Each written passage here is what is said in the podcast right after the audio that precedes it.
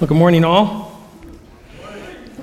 All right, well, we're continuing in the book of Acts, chapter 2. Of course, Acts chapter 2 begins with that great historical, redemptive historical event of the outpouring of the Holy Spirit. That precious gift of God, that gift of adoption, that Spirit who sheds abroad in our heart all the truth, all the life, all the greatness, all the blessedness, all the glory of God. As Paul says, if you live by the Spirit, then by the Spirit walk. And that's what we do as Christians. That's our life. He's our life. He's the power of everything in our lives. So, this day of Pentecost was that event when Jesus poured out that Spirit. Having received of the Father the gift of the Holy Spirit, He poured it out on all who believe. What a blessing. So, Acts 2 records that event of, of Pentecost. Joel is quoted. Peter starts to explain what Pentecost is about. And first of all, he says, Hey, we got to understand the prophet Joel. Joel talks about the last days that begin on the day of Pentecost and end in the day of judgment, which ushers, ushers in a new heavens and a new earth. We've looked at the indictment that Peter then brings after saying, Here's what Pentecost is. He says, Well, you all have a problem. And your basic problem is, is that you had Jesus be attested to you. You saw his miracles, many of you. You certainly had eyewitnesses tell you of his miracles. God affirmed and approved Jesus in your midst, but you killed him. You saw the signs, you saw the wonders, you saw that evidence of God that the Father, God the Father, was with his Son Jesus Christ, that what Jesus Christ said was true. And you wouldn't listen. And many of you uh, just hardened your hearts. God had done everything necessary to approve Jesus of Nazareth as Messiah and Son of God, and you, being fully aware of that approval, participated in his death. What a picture of humanity. God makes the world, God makes human beings. God gives each one of us life and breath and all things, and what do we do with it? but Peter says there's more. There's more to human planning and human purpose.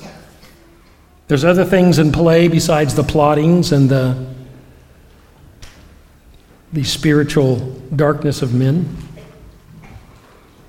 Peter says, hey, it's by the predetermined plan and foreknowledge of God that you did these things. The God who ultimately created this universe directed the whole process, the whole process of this historic event of the death of Christ.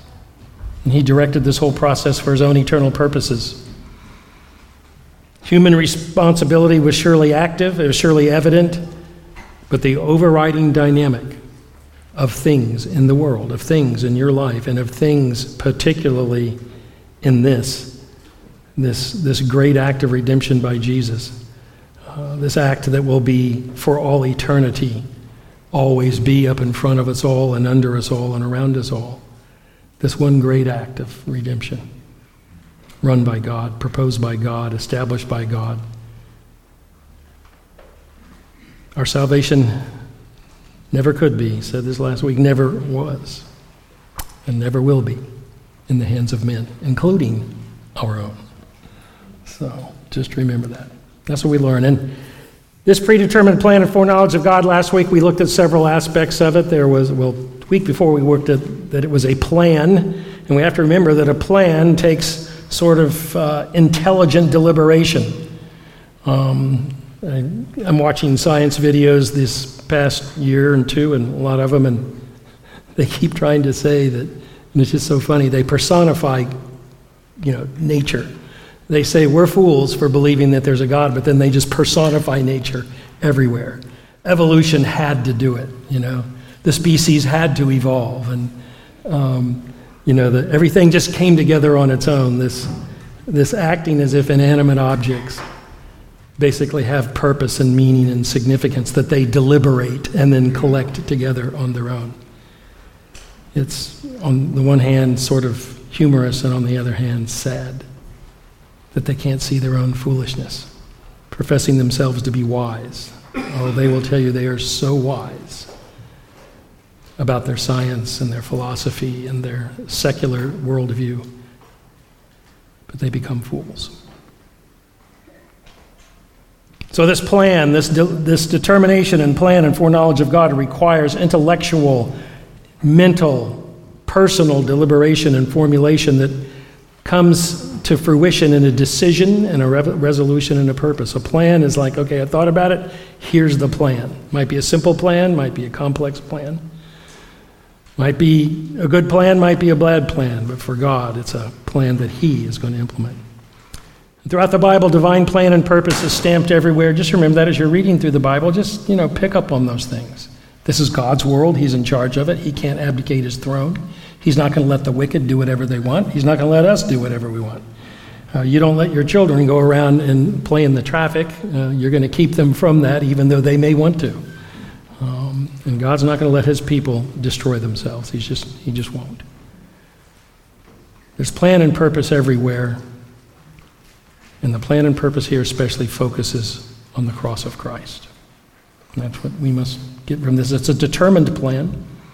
The word is, has nothing to do with pre. Again, don't know why that's there, but there's this determined plan of eternal purpose and watchful sovereignty.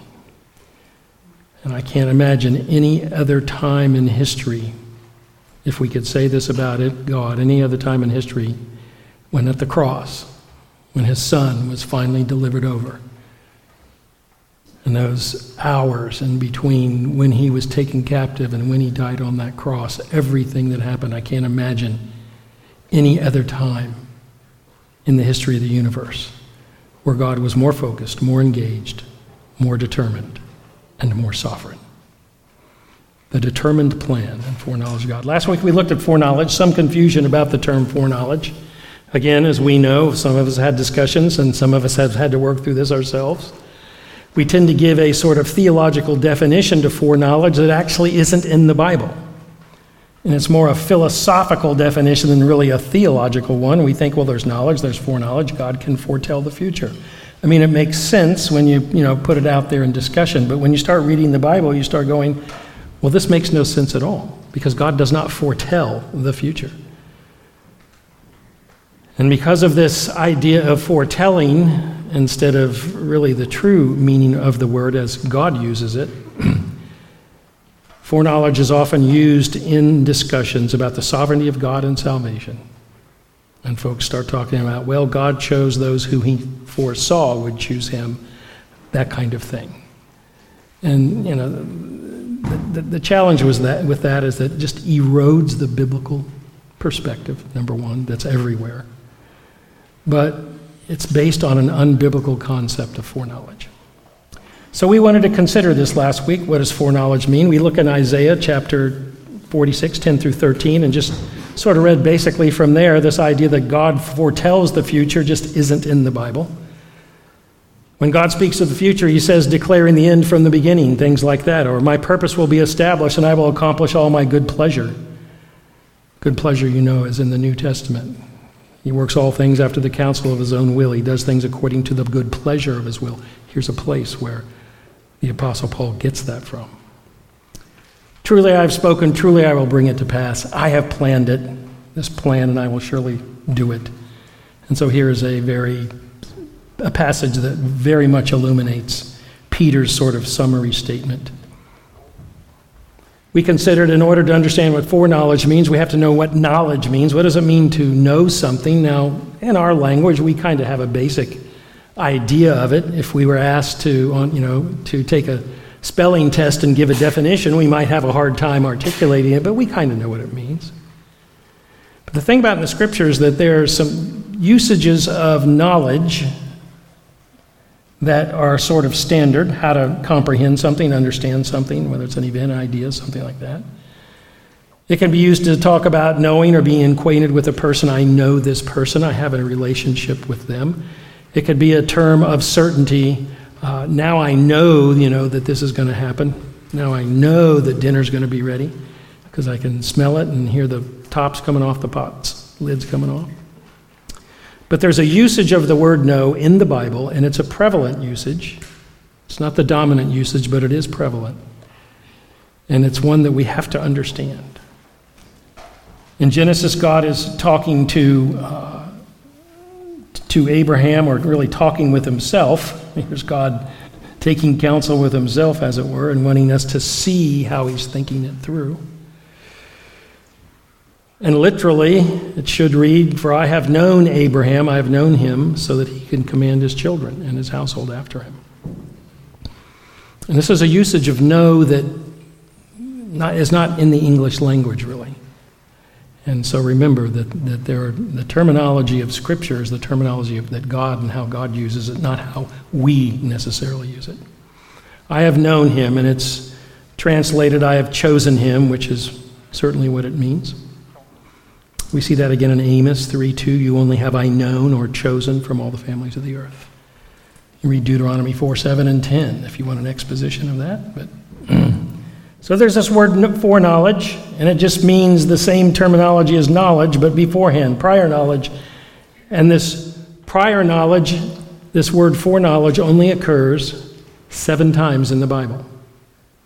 And that's what's, again, when this is brought up in discussions about God's sovereignty, remember, it's not all over the place. Knowledge is all over the place, but foreknowledge is not. Just remember that. So if someone brings it up to buttress an argument that might be counter the scripture, just remember that.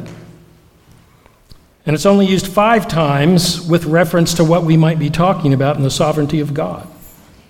Seven times total in the scripture, five times with reference to the sovereignty of God. There's Romans 8, there's Romans 11, and there's 1 Peter 1, where foreknowledge is combined with election very clearly, and it's almost a synonym for it. Then we have our passage in Peter that we're looking at, the foreknowledge of God here, which means God has something in mind as part of a long standing plan. And we see that usage again. Just want to remind you of Romans 8:29, And I'm going over this because some folks, some of you, you've dealt with this for decades. So this is old hat to you. This is new, not new for you. But for others, they might be thinking through and might have some issues. And so Romans 8:29 is an important place. And Paul writes, "For those whom he foreknew, he predestined to be conformed to the image of his son."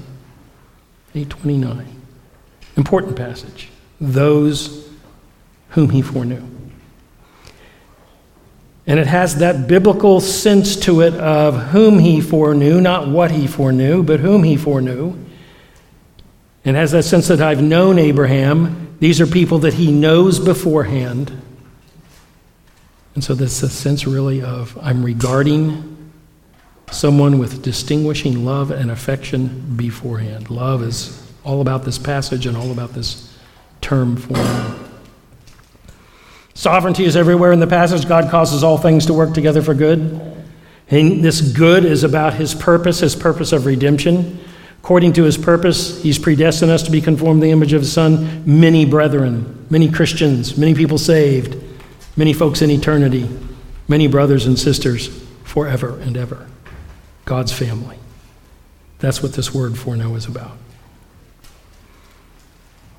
The focus is clearly on people, not about what they do, but who they are. He, he foreknows them, He chooses them beforehand. God chooses people, those whom He foreknew. And if someone wonders, well, you know, how does this foreknowledge work out? It's the idea that God calls those whom he foreknew would believe on him is kind of not the order that the passage presents it in. Our salvation starts with God's foreknowledge, not us. He not only foreknows us, chooses us, selects us, identifies us personally, not because there's anything in us. By the way, God chose the Israelites not because they are better than anybody else, but because they were worse. And He tells us so, Deuteronomy 7. So if you're sitting there going, Oh, God chose me unto salvation, well, you better start thinking why. It wasn't because you were good, it wasn't because you were good, had an edge on someone else. It's because God said, You know, I'm really going to show my glory in Steve. I'm going to take this rotten dirtball sinner and I'm going to turn it into something else. God gets glorified. Starts with foreknowledge. Our glorification begins first in foreknowledge. And then the purpose God predestined us to be something. And then He called us in time, in our life history, He called us to Himself and He justified us by faith. And one day will glorify us. And that's the pattern of Scripture. Hold on to it because it's vital. And then closer to our passage is this idea that Jesus was foreknown before the foundation of the world. Talking about the blood of Christ. He's an unblemished, spotless lamb, precious blood. And all of this was determined before. Uh, the Greek actually is the casting down of the world. That's the description of it. God cast the world down, founded the world. Jesus delivered over by the determined plan and foreknowledge of God. So we've looked at that. And I just kind of thought about it, and I worked on this about halfway, and then I'm like, okay, I'm running out of time. Do I finish it or do I delete it? It looked easier to finish it, so I did. So you get some of my musings this morning. I had said before, if you trace backwards, like, you know, when did this foreknowledge happen? God did something in foreknowledge. But can we trace this back? Can we get some evidence from it? So we started in the first place dealing with Jesus saying, hey, I'm going to go to Jerusalem and I'm going to be killed. And his disciples were just trying to process that the whole time. So Jesus, around 30 AD, predicted what would happen. So that's part of the foreknowledge of God. Pretty close, within a year or two, but foreknowledge. And there might be other passages, but I just thought of Zechariah. You go back to Zechariah in the Bible in the Old Testament about 515 BC, and it, there you'll read in chapter 13 Smite the shepherd, crucifixion of Christ, and the sheep will be scattered. And you can take it back even further, obviously, to Isaiah 53 around 700 BC. And I know many of you are thinking of these passages, but it's good to put a date to them. I try to give broad dates in the Bible, and then after I have these broad dates, I kind of put everything around those simple broad dates, going every increments of 500 years. Isaiah 53, 700 BC. He was wounded for our transgressions. Psalm 22, of course, a big one. My God, my God, why have you forsaken me? 1000 BC, written by David. You can go back to the Exodus, chapter 12, and the Passover in 1500 BC the counsel of God, the predetermined plan of God. At least we know he started in 1500 BC. Did he start before that? Well, yeah, we get Genesis 22, Abraham offering his only son. Well, that's around 2000 BC. So we're going back further, and then, well, gosh, there's Genesis 3:15. We'll put it on or about 4000 BC. And there was a promise that there would come a Redeemer who would undo the works of the devil. In the process, he would be wounded, but he would undo the works of the devil.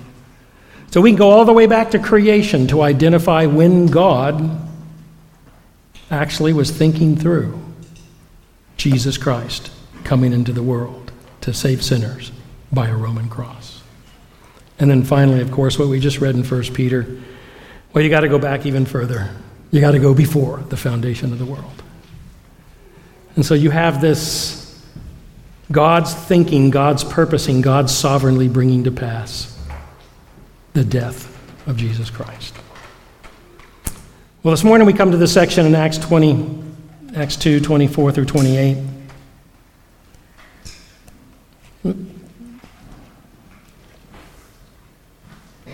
But God raised him up from the dead. God raised him up, putting an end to the agony of death since it was impossible for him to be held in its power. And so, this is the passage we'll be looking at this morning. Heavenly Father, we do. We come to your throne. And Lord, when we see this panorama of your purpose to save us from our sin, Lord, this is something you've thought about since really, as far as we can tell, forever.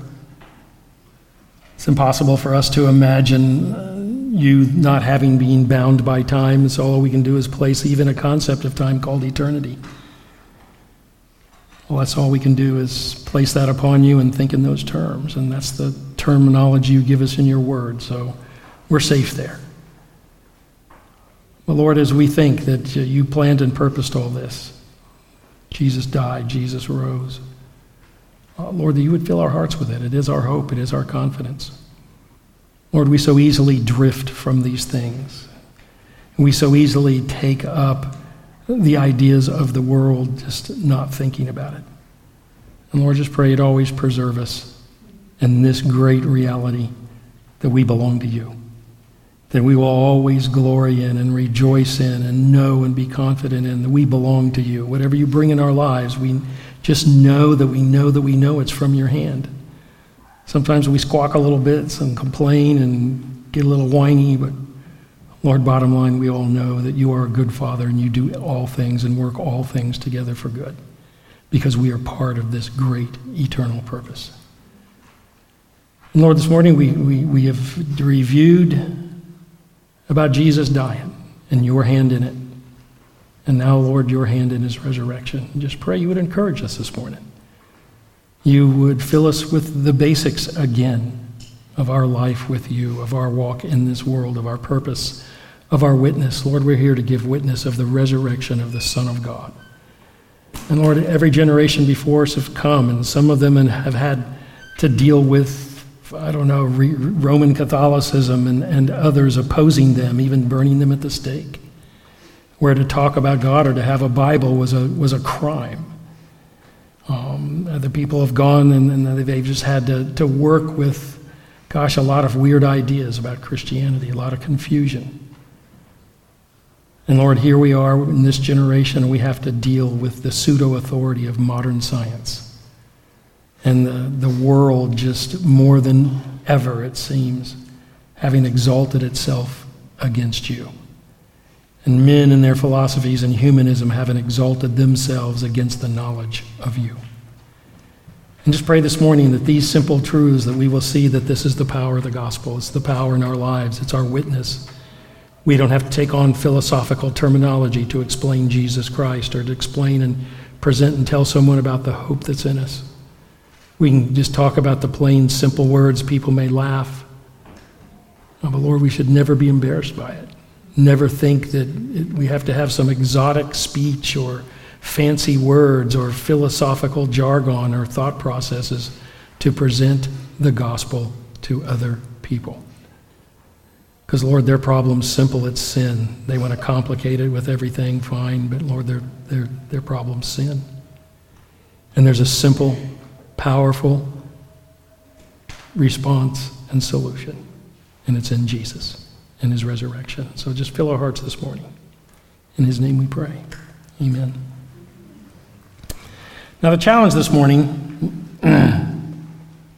where I threw in a couple extras for the uh, review, is the passage about resurrection starts in the verse here, but then it goes through Psalm 16. So I had to go, I'm not going to be able to do Psalm 16 and this verse. So I wanted to, but uh, you're probably very happy I didn't try. So we're just going to focus on this verse this morning, Acts 2:24. See kind of what it says, and Lord willing, next week look at Psalm 16. Now, Peter turns to the theme of the resurrection very quickly. He's going through this, only takes about a minute to, to, to read up to here. And Peter makes an introductory statement about a historical fact. Then he's going to quote Psalm 16, 8 through 11. Then he's going to show how Psalm 16 was written by David and it will be interesting when we get to it. We know when David wrote Psalm 16 because he wrote it after God made a covenant with him. Because God said that Psalm 16 is David's response to the covenant that God made with him in 2 Samuel chapter 7. So it's a very critical psalm, it's a very important psalm. Um, and its place isn't just that it's a psalm about the resurrection but it's a psalm about a resurrection that ties to a king going to heaven and ruling all nations. We'll get to that next week. Peter here, he starts out with a simple statement, but God raised him from the dead. You all killed him. All of you were participants in it. No matter what level you were in society, you were participants in it, and God, you killed him, but God raised him up. That's a simple assertion of a historical fact. Not a lot of words here, but God raised him up. Now, Peter's audience was closer to this historical event pretty much than any other Christian group or group evaluating Christianity was in history. The first people who heard the first message after the resurrection of the Christ are the closest to the event. And the response of his audience was, as we find out, not to dispute the resurrection. Interesting. That the people who killed him, I mean, what's the first response of people when they get caught in sin?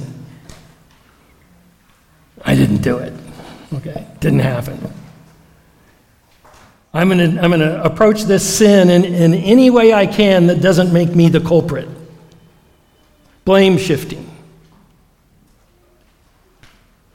Telling people to go look over there. It wasn't me, it was someone else, something else. There's some reason other than my guilt, my own personal guilt involved in the sin. And you don't see any of that in their response to this. And it was a short 40, 50 days ago that Jesus had died and Jesus had risen again. I think that's pretty interesting.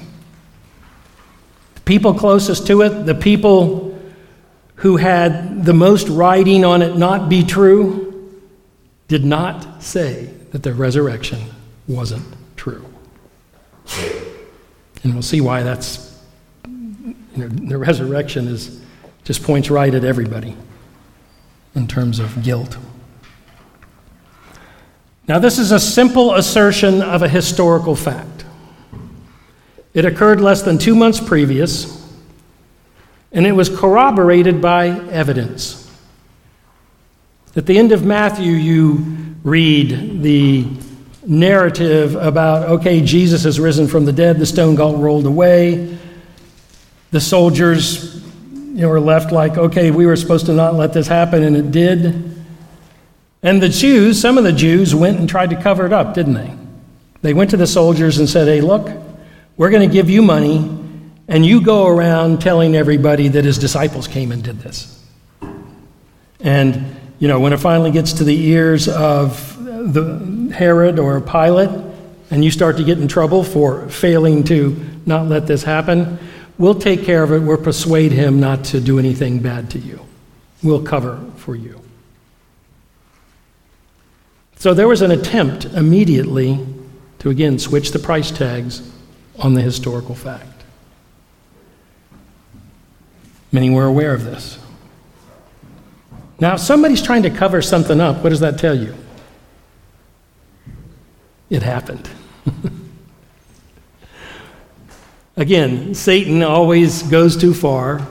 He says, Well, we'll make a different story. That'll, that'll fix this problem with the resurrection of Jesus. And all he did was corroborate that it happened.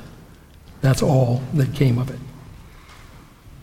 You always need to learn this in your life. Satan will always go too far. And so if someone's saying this about you that's just not true, don't worry about it. God will take care of it. Satan goes too far. You just worry about the Lord. He'll take care of uh, you as long as you're walking uprightly with Him.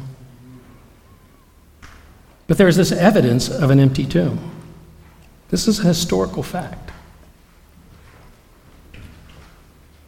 It's also corroborated by eyewitness testimony of Peter and others who had seen Jesus alive. I remember I went to see the movie Risen at the movies, back when you could go to the movies. Um, and I really didn't know what to expect. And I thought it was an interesting movie. I don't know if some of you have seen it. It's basically about the resurrection of Christ and the days after, and a Roman soldier who's kind of engaged in interacting with Jesus and the disciples. So it doesn't claim to be biblical, although it's based on sort of a biblical framework. So there's interesting things about it that kind of make you think what did happen? How did Jesus talk to the disciples? That kind of thing. But I just remember that when this, this soldier who's trying to hunt down the disciples, he's crashing into this door in this house, and okay, you know, the disciples aren't there. He goes to the next, the soldiers are everywhere. And the Roman, I guess he was a centurion, he was pretty high up. He opens the door, and there's all the disciples there, and there's Jesus alive. And he had just sat, stood in the movie and watched him die on a cross. And his, just his face was just, his response to it was just perfect. What? How did this happen? Okay. Eyewitnesses, people saw Jesus alive and they gave testimony, and these people were not screwballs. They were not oddballs. They were sober minded men who themselves, when they start to give witness, the Holy Spirit comes and heals people. These are men and women who you can believe, they're trustworthy. And in a day when they didn't have computers and they didn't have communication, eyewitness testimony was crucial to society functioning. That's why in the Ten Commandments it says you shall not bear false witness. It doesn't say you shouldn't lie. I mean, that might be part of it, but it says you shouldn't bear false witness because you start having false witnesses in court proceedings when that's the only evidence you can get if people are lying in their witness bearing, the whole society breaks down. The whole judicial system, which is crucial and foundational to any civilization, it just breaks down. And these things just become a mess. And so, eyewitness testimony in that day was everything, and these were credible witnesses, and they remain credible witnesses to this very moment. There's evidence of an empty tomb that people even tried to cover up and unwittingly just demonstrated all the more it happened. There's the eyewitness testimony of Peter and others that they had seen Jesus alive. And, well, this sermon was preached and what was possibly still going on. The Holy Spirit's coming from heaven on people, right? They're seeing flames of fire. I mean, this was a visible thing. Jesus had gone to heaven and he had poured out the Holy Spirit, and Peter was saying, God raised him up. That's why this is all happening. And it's not just an empty tomb that's testimony, it's not just our eyewitness testimony. You're seeing the result of it with your own eyes right now. A Holy Spirit outpoured happening then and there before him. God raised him up. Now, some folks dispute the resurrection of Jesus on a philosophical grounds. That's why it's good to mix it up with people, even if they, you know, reject you, which happens most of the time, by the way, so be ready. Don't take it personal. They're not rejecting you. Jesus said they're rejecting me. But on philosophical grounds, and some people are more philosophical than others, but they'll just dance around and give reasons why they don't believe in God the resurrection.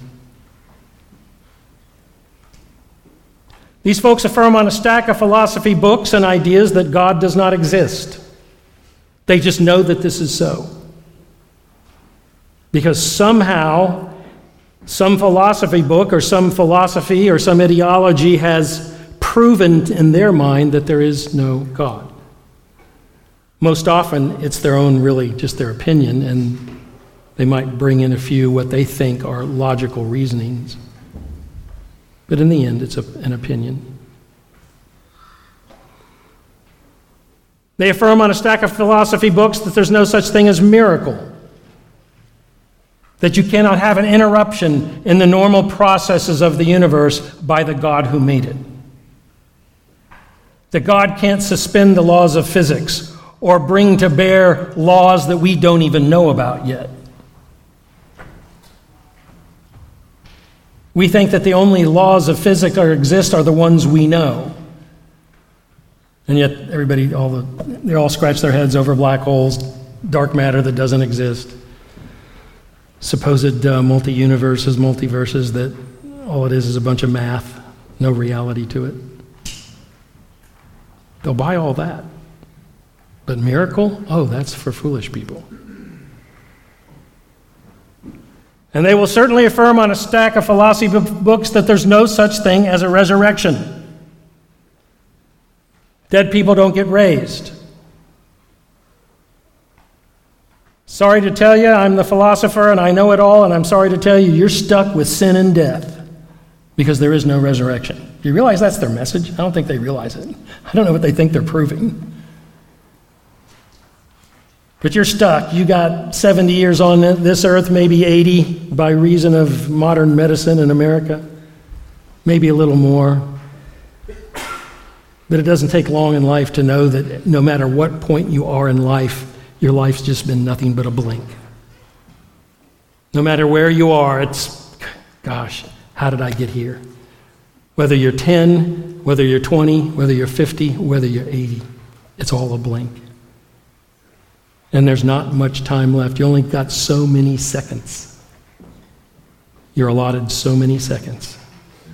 And they're counting off right now. So you go to the philosophers, and what do you get? You get, well, they're all smart. They all know all this stuff that there is no God, that there's no intervention of God in the universe, and that the resurrection is fool's talk, and you're just stuck with sin and death. Have a great life. That is all they have to offer. I don't know why so many people flock to it, but they do. The problem with the philosophy books, the philosophers, the philosophies, the ideologies, that they have no authority on this matter.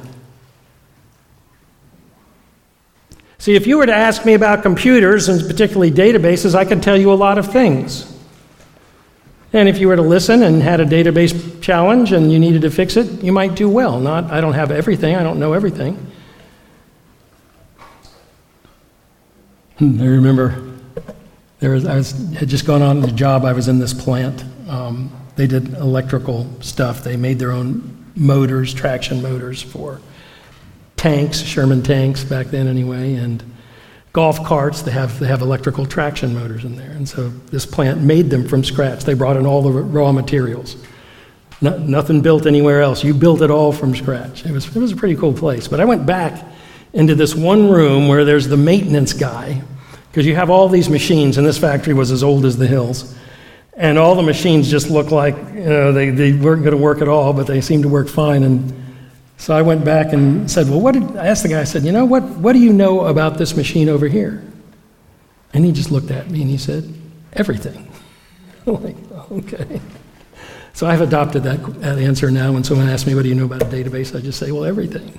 And, uh, Anyway, just thought that was interesting, side story. But that's what philosophers are like. We know everything, and we know there's no God, and we know there's no such thing as God intervening because he doesn't exist. And we know certainly there's no such thing as resurrection. What do you believe in all that stuff for? Come with us, and you'll die in your sin, and everything will go well. Well, the problem is they have no authority on this matter. If you had come and asked me in the plant, say, What about this machine? I could tell you about databases, but I couldn't tell you a thing about a cutting machine. I had some knowledge and good enough knowledge to help you in the area of databases, but I couldn't help you for a second on that cutting machine. And that's philosophers and their books and their ideas and their stories and all the movies made that incorporate the philosophies and try to sell them to you. All they can present is human ideas and debate about human ideas, and so far those ideas have failed, haven't they? Has all the philosophers and philosophies and the governments based on those philosophies, have they fixed the world? World getting better and better or worse? some technology has solved some problems. For the most part, it just made it easier for us to kill each other and annihilate each other. I don't think the philosophers have good credentials, quite frankly. Why would you go to them? Why would I go to them for advice on how to solve the most fundamental problems in my life? They failed miserably. They have not fixed either sin or death. All of them are sinners. You find out what's really going on in their lives past all the PR stuff. Facebook can make anybody look good, can make anybody's life seem wonderful. They haven't fixed either their own sin, our sin, or death. And the challenge for philosophy is that philosophy goes no further than human reason and logic. And what the Enlightenment was, if somebody you go, well, talk about the Enlightenment, sometimes you hear the name. Well, that's what happened. Enlightenment was just a period in Western history of the West, Europe and America, when people said, we're no longer going to think that God is the source of truth and knowledge. We think human reason is the only source of human knowledge. And they made the universe go from as big as God is and as big as God made it to only as big as they can think through. Philosophers, they have no authority on the matter of who God is, who Jesus is, and is there a miracle? Is there a resurrection? No authority. Now, some folks dispute the resurrection of Jesus on scientific grounds. Again, they get their stack of science books out and they say, We swear on these stack of science books that God does not exist. There's always, well, what, you know, what did Stephen Hawking say about God? Well, do you care what Stephen Hawking said about God? He's a physicist. And he may be a great physicist. Everybody tells me so. But he stinks at telling you about God because he didn't know God. And he would tell you he didn't know God. I'm not being mean to him. If you ask Stephen Hawking, Do you know God? He'd say, No, there is no God. So why would you go to him for information about God? He doesn't know God.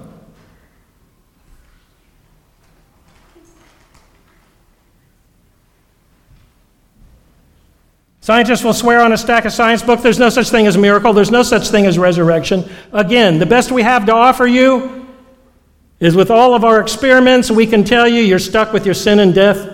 Have a nice life.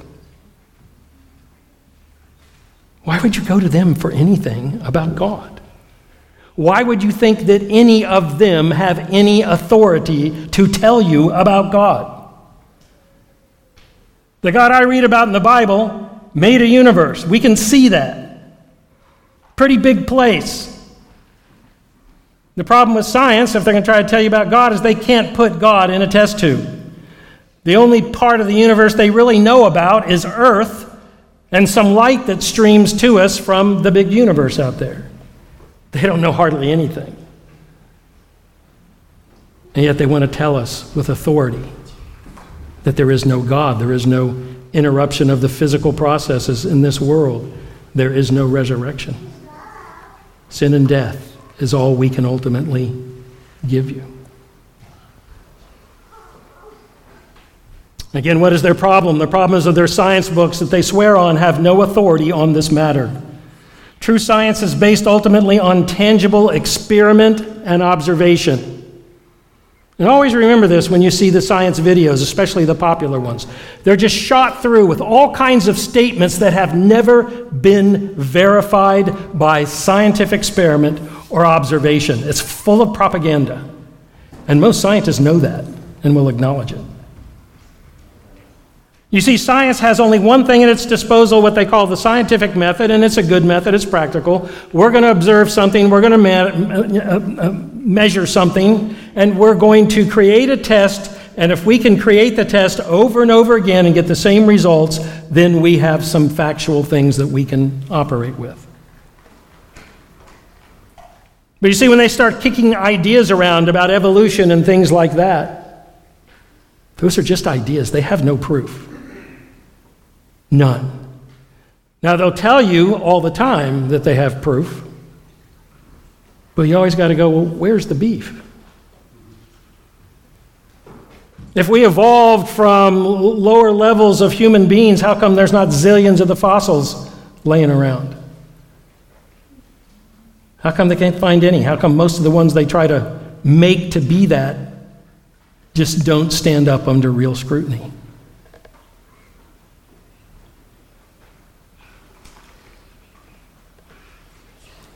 If science has something that they can observe and that they can put, so to speak, in a test tube and measure and test and substantiate, fine.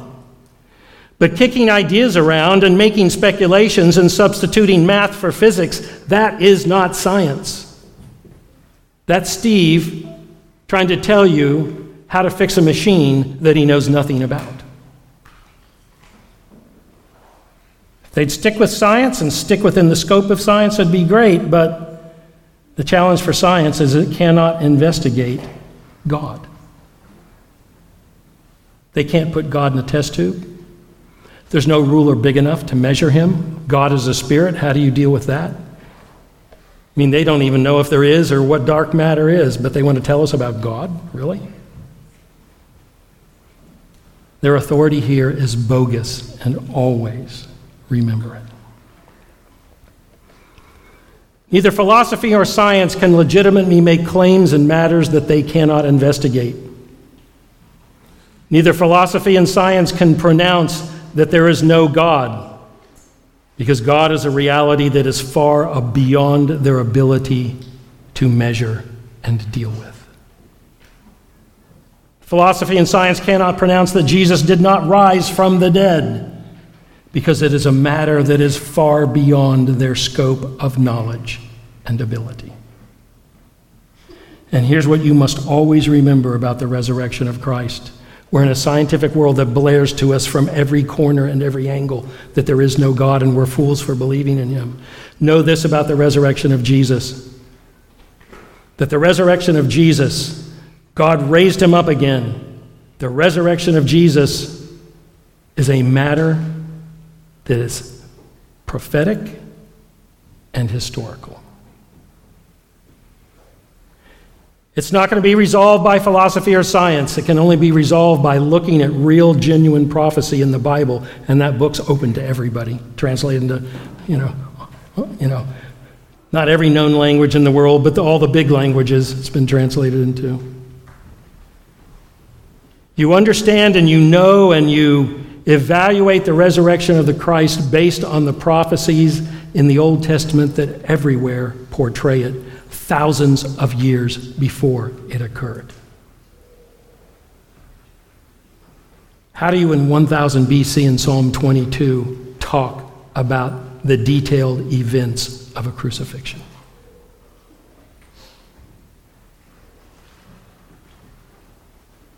How do you have the story of Abraham and Isaac, which is core to that book of Genesis, when it's clearly about a father and a son whom he puts to death for sin. And it's a historical matter. Historians can come and they can talk to you about the Gospels, they can talk to you about the history and the eyewitness testimony. Philosophers will just dismiss it, scientists will mock it, but they have no authority at all for doing either of those things. God raised him up. This is a historical matter, this is a prophetic matter. Go to the places that actually have authority to tell you about the resurrection of Christ.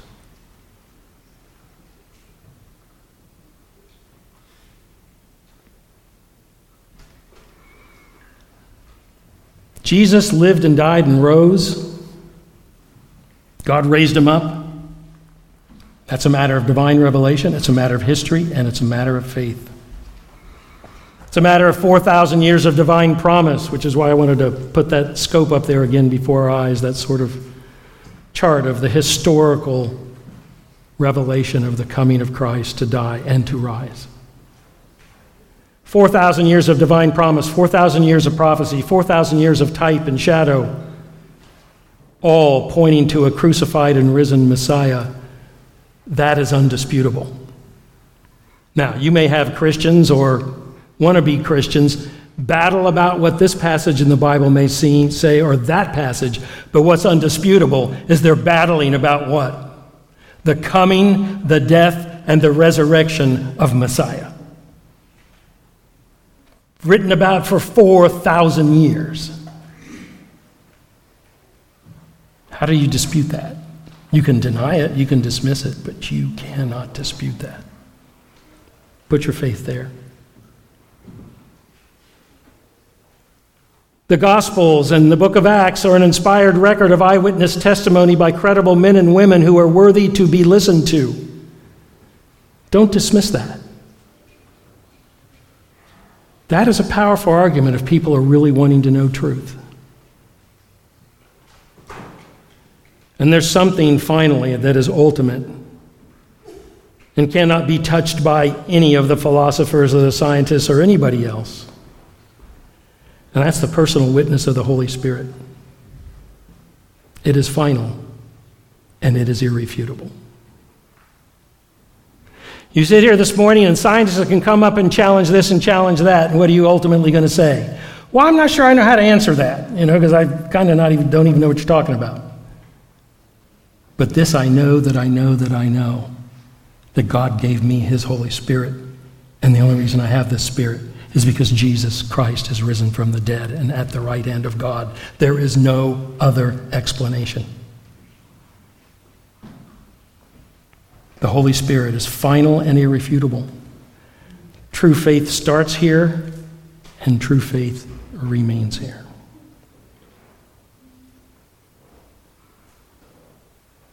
So Peter makes this bold assertion You killed the Lord of glory, the Prince of life, but God raised him up again. The Jewish leaders had time and time plotted and conspired to, to destroy Jesus, but God raised him up. Satan filled the heart of Judas to deliver him over to death, but God raised him up. Jewish leaders held a rigged trial with false witnesses and a predetermined verdict, but God raised him up.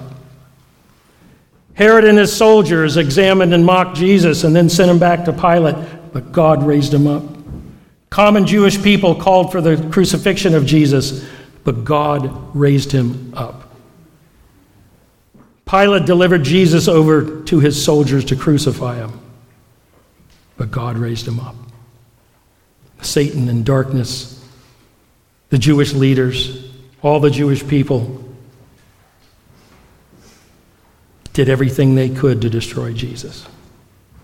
And God raised him up. It's the power of this. Now, when Peter says that God raised up Jesus, we assume Peter means the Father raised up Jesus. That's what I've always assumed. I don't think anybody would really dispute that. But this issue kind of trails off into the mystery of the Trinity because there are some statements in Scripture that aren't as black as white, black and white as this. Just a few, not many. And they seem to say something else besides God raising him up. However, the majority of the passages are here. They say that God raised up Jesus.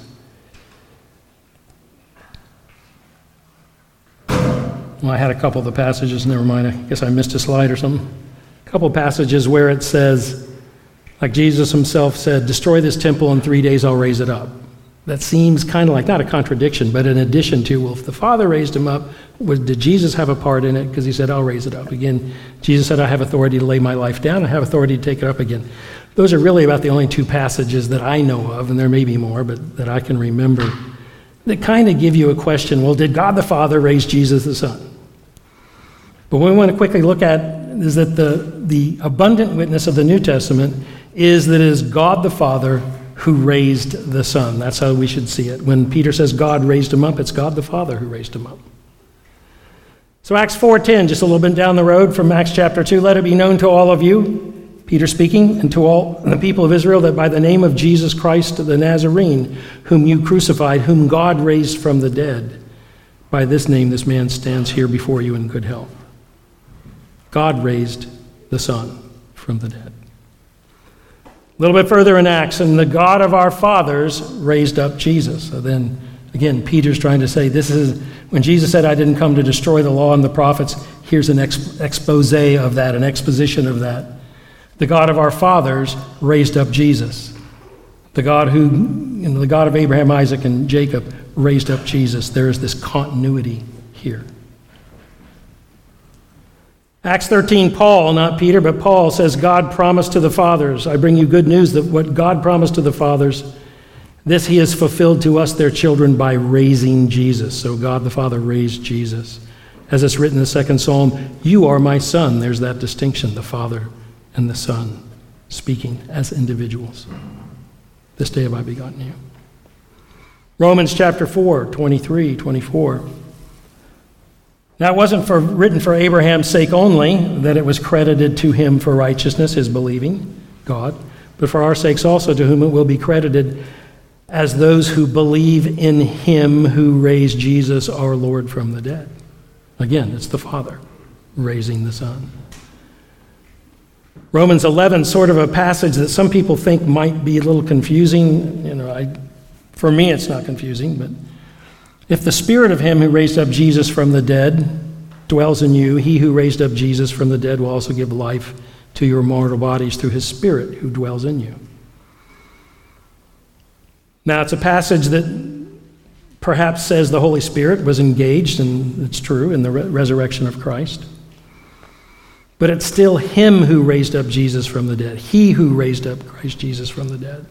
The Father is still seen as the primary agent in the resurrection of Christ. A little bit further down in Romans 8:34, Jesus is he who died, yea rather who was raised. And so a lot of times you'll see in the Bible where it's just sort of a passive sense Jesus was raised. He didn't raise himself. It's not in the middle voice, raising himself. It's in the passive voice. Jesus was raised. Who is at the right hand of God who also intercedes for us. Romans 10 9 is our final little passage to look at. If you confess with your mouth Jesus is Lord and believe in your heart that what? That God raised him from the dead, you will be saved. So, here's my authority. Believe that God raised his son from the dead, and you will do just fine. You will be saved. And I think that means you're going to be doing okay. Being saved is an okay thing. It's, it's, it's, a great experience and it's eternal. So you believe that God raised him from the dead. There are other passages confirming this, but Peter's fundamental statement is in the face of all of this that you tried to suppress God, to suppress the purposes of God, to suppress the Son of God, to suppress the redemption of God. Satan ultimately behind it. Didn't work. God raised him from the dead. Well, just to finish here, just a couple minutes. God raised him up again, putting an end to the agony of death. The terminology in the original is very interesting. And I, I thought it was interesting how the New American Standard interpreted it, because they, they didn't translate it. In the original, it says, put an end to his birth pangs. So, all you moms in here, yep, that's what it's referring to birth pangs. And at first, to me, it was puzzling. I mean, I've, uh, gosh, for 50 years as a Christian, I remember it. It was always sounded like an odd statement to me. I kind of knew what it meant. We all kind of knew what it was getting at. But what I didn't know and you can't see it really in any Bible unless you know the Greek and spend your time in the Greek, is that this terminology, birth pangs, that's actually here in the Greek, and he, you know, he, he put an end to the birth pangs of his death. It actually occurs in the Old Testament, and it occurs in Psalm 18. And you have to, it's not in the Hebrew and it's not in any English translation, but in the Septuagint version, that's what Peter is quoting. Because remember, there's a whole people from all over the world who, many of them maybe wouldn't know Hebrew, but they would know the Greek Septuagint of the Bible. So that's why Peter it's being presented in the Septuagint. And so if you go there and read Psalm 18, verse 4, the first three verses are about, Lord, you're my salvation. And then all of a sudden it switches. The cords of death encompassed me, and the, the torrents of ungodliness terrified me. The cords of the grave, Sheol, surrounded me. The snares of death confronted me. In my distress, I called upon the Lord and cried to my God for help. He heard my voice out of his temple, and my cry for help before him came into his ears. And so, as you see, I've highlighted cords. It really, basically, that's what the psalm uses, the same word that you find over in Acts chapter 2. The birth pangs of death encompassed me. Now, never have had birth pangs, never will have birth pangs, contrary to what uh, our society is trying to pass on out there. I'm never going to have birth pangs. Um, no male in the history of the human race will ever have birth pangs. But here he describes his experience, the psalmist, in terms of it. And he goes on, it's a pretty lengthy description, and then it's a pretty lengthy and, and really, I don't know, really vivid picture of God's mighty deliverance of him from this state. And to me, I'm, I'm convinced that this is like other Psalms where David is singing a song and talking about and writing about his prayers, and all of a sudden, like Psalm 16, it's the Christ speaking. And it's no longer David, it's the future coming David, it's the greater David speaking. And that's what you have in this psalm. Just a picture, very possibly, of Jesus describing his state of death. So, I'll let, uh, I'll let you all chew on that. Some of you can come and rail on me and tell me how bad that is to say, whatever. But it's quite amazing that Peter quotes Psalm 18. Jesus experienced the agonies, the terrors, the emptiness, the forsakenness of death. He went through it. Everything that we as sinners would experience of death in terms of the punishment due, Jesus experienced. He had to. The difference between his death and ours, if we were to pay for our own sins, is his death was for a time, our death would be for eternity. It's the pangs of death there, it's an experience of death. It's a continuous experience in that psalm, not a small one, not, a, not an interrupted one. It's one that he must be delivered from by God.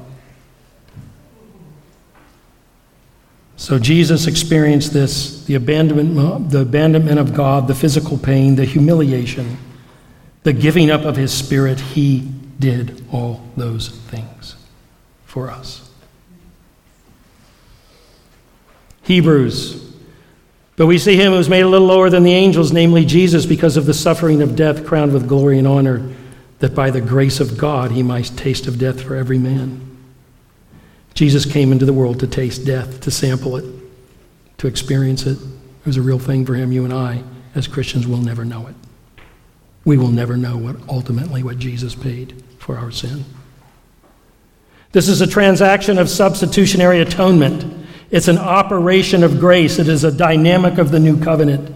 By the grace of God, Jesus could stand in for our, said, our stead and pay our debt.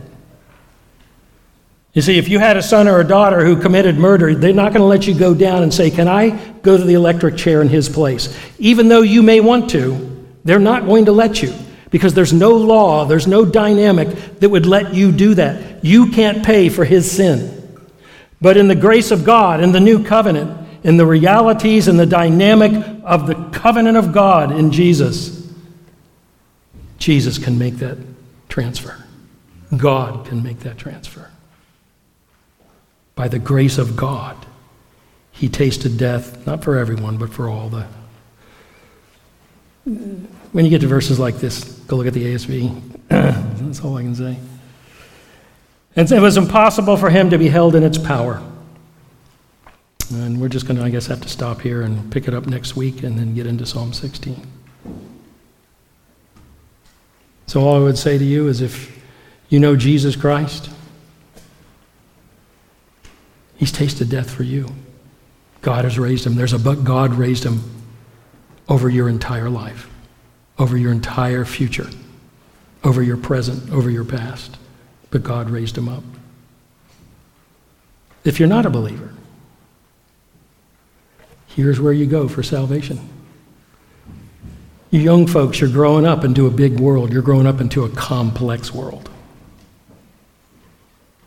That's why you're supposed to be learning the things you're learning, by the way, at school. It's so that when you get to that world, you can figure it out and not be duped by it. You can have your place in it, you can make a contribution to it. But this world, I mean, uh, some of you are anxious and like, I want to get out and be my own person, and that's a good thing, as long as you're ready for it. Just remember, you got to be ready for it. I, you know, if, if uh, I was to tell you I'm going to go play football, you know, for the, the 49ers, what are you going to tell me? Uh, yeah, you're not ready. You got some things to do before you go do that. Because you go out there the way you are, you're going to get squashed. And so, kids, you know, you guys, getting up there, you, you want to get out into the world, but let your parents help you be ready for it. And what I had to say to you was for some of you this morning is as you go out there in that world, they're going to come up with all this fancy stuff and tell you that Jesus Christ didn't rise from the dead. You're silly to believe in that. And you got to be able to look back, look them back in the eye and with every bit of confidence and say, "So you're telling me I'm stuck with sin and death? That's it? That's all you got for me?" You got to be able to say that to them. And say, Jesus Christ came in the world to save me from a problem you can't even imagine to begin to fix sin and death. And that's where I'm putting my faith and hope. As for the rest, hand me the test tubes and we'll keep on doing science in God's world. So why don't we pray? Heavenly Father, we thank you for again for your word, that there is a but God raised him from the dead, and this is everything. This changes everything for us. And Lord, let that be our confidence, our hope, and Lord, let it be our mainstay just pray for everyone in this body. Satan's always going around trying to cast his fairy dust or throw his fiery darts out there. And Lord, we would always have confidence that you've given of your Holy Spirit the ultimate testimony. But that the Bible is a credible witness. The prophecies cannot be refuted, they cannot be denied. They are there, and they will always be there. And Lord, we just have our confidence in your word and divine revelation. And just pray for the young people, the young people here. Lord, that they will, as they grow up into this crazy world, that they will have the confidence of your word, that there is a true and living God, that the universe is a stable place because you made it so. And the Lord, they will have every confidence in you and not be pushed around by the bigotry and by the bullying of science and philosophy. We ask in Jesus' name. Amen.